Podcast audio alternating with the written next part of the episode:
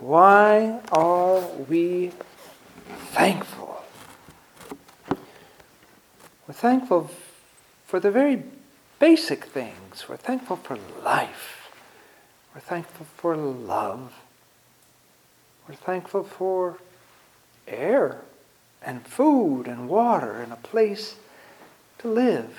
We're thankful for relationships. But throughout this season of Lent, we find so many more things to be thankful for. We're thankful that God loves us, that He forgives us, that He offers Himself to us. We're thankful for the mystery of the Incarnation, which we sang about tonight in the hymns. The marvel of the mystery. There's a lot of things that we can learn about theology and deepen our understanding, but in the end we come to contemplate the mystery of God taking on flesh and dwelling among us. We're thankful for our Orthodox faith, that it offers us so many opportunities and so many blessings, and it gives us balance, and it gives us encouragement in this world, and it gives us comfort and forgiveness. It gives us so many things, and the longer we walk this road, the more is revealed to us. And we see deeper and deeper, and we make more and more connections, and we see and understand just how profound and yet inexhaustible is this faith that God has revealed to us, that He has called us to, that we can contemplate forever the mystery of the incarnation. And as we take that mystery out in the world, as we meet and encounter people, what we take with us is God the mystery of salvation, heaven and earth coming together.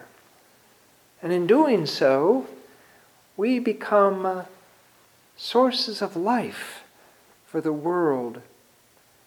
That that mystery, sacrament in Greece, mysterion, the mystery of heaven and earth coming together isn't just limited to these four walls, but it's potentially available in every moment of our life.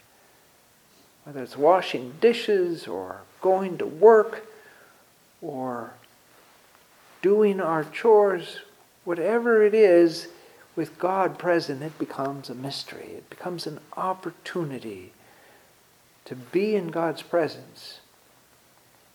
And that's very important in this world today.